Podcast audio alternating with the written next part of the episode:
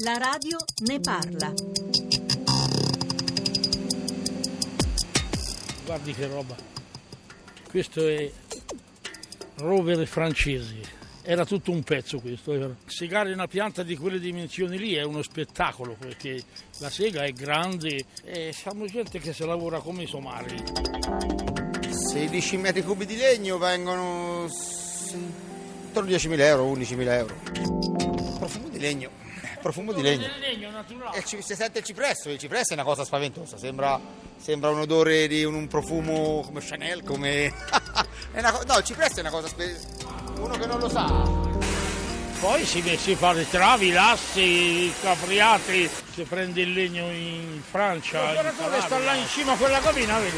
Fa tutta la sera. Ho visto qualche donna lavorare nelle falegnamerie, finitura dei pezzi, levigature, comunque sono le fasi più importanti. eh. Comunque sia gli articoli vanno finiti per bene, perché se inutile fare un bel mobile e poi vederci un bel rigo sul piano.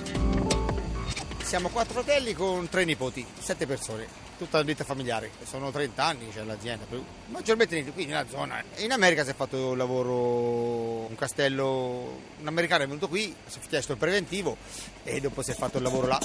per stranieri, perché con gli italiani si lavora poco, hanno più soldi gli italiani, inglesi, tedeschi, francesi, americani, eh, si rivolgono agli artigiani locali, loro valorizzano l'artigiano. Io sono nato per fare l'artigiano, vuole rivalutare l'artigiano, però se io prendo un ragazzo qui non me ce lo fanno tenere. Ecco, quello lì come vede è- sarebbe il segone a telaio, quello che us- usavano per, per segare i tronchi. Un'azienda nata nel 1800, siamo la sesta generazione. Noi, anche se siamo artigiani, è un'azienda a livello familiare, abbiamo tutte le macchine a controllo numerico, piallatrice su quattro alberi, calibratrice su due nastri tutto a livello elettronico. Legname, diciamo il 90% del legno viene tutto dal nord Europa, tagliano e ripiantano. Sono tutte sgorbie fatte dal mio bisnonno. Si chiamano sgorbie, sarebbe uno scarpello inclinato per farci varie sagome. Anche oggi li utilizziamo quando c'è da fare restauri.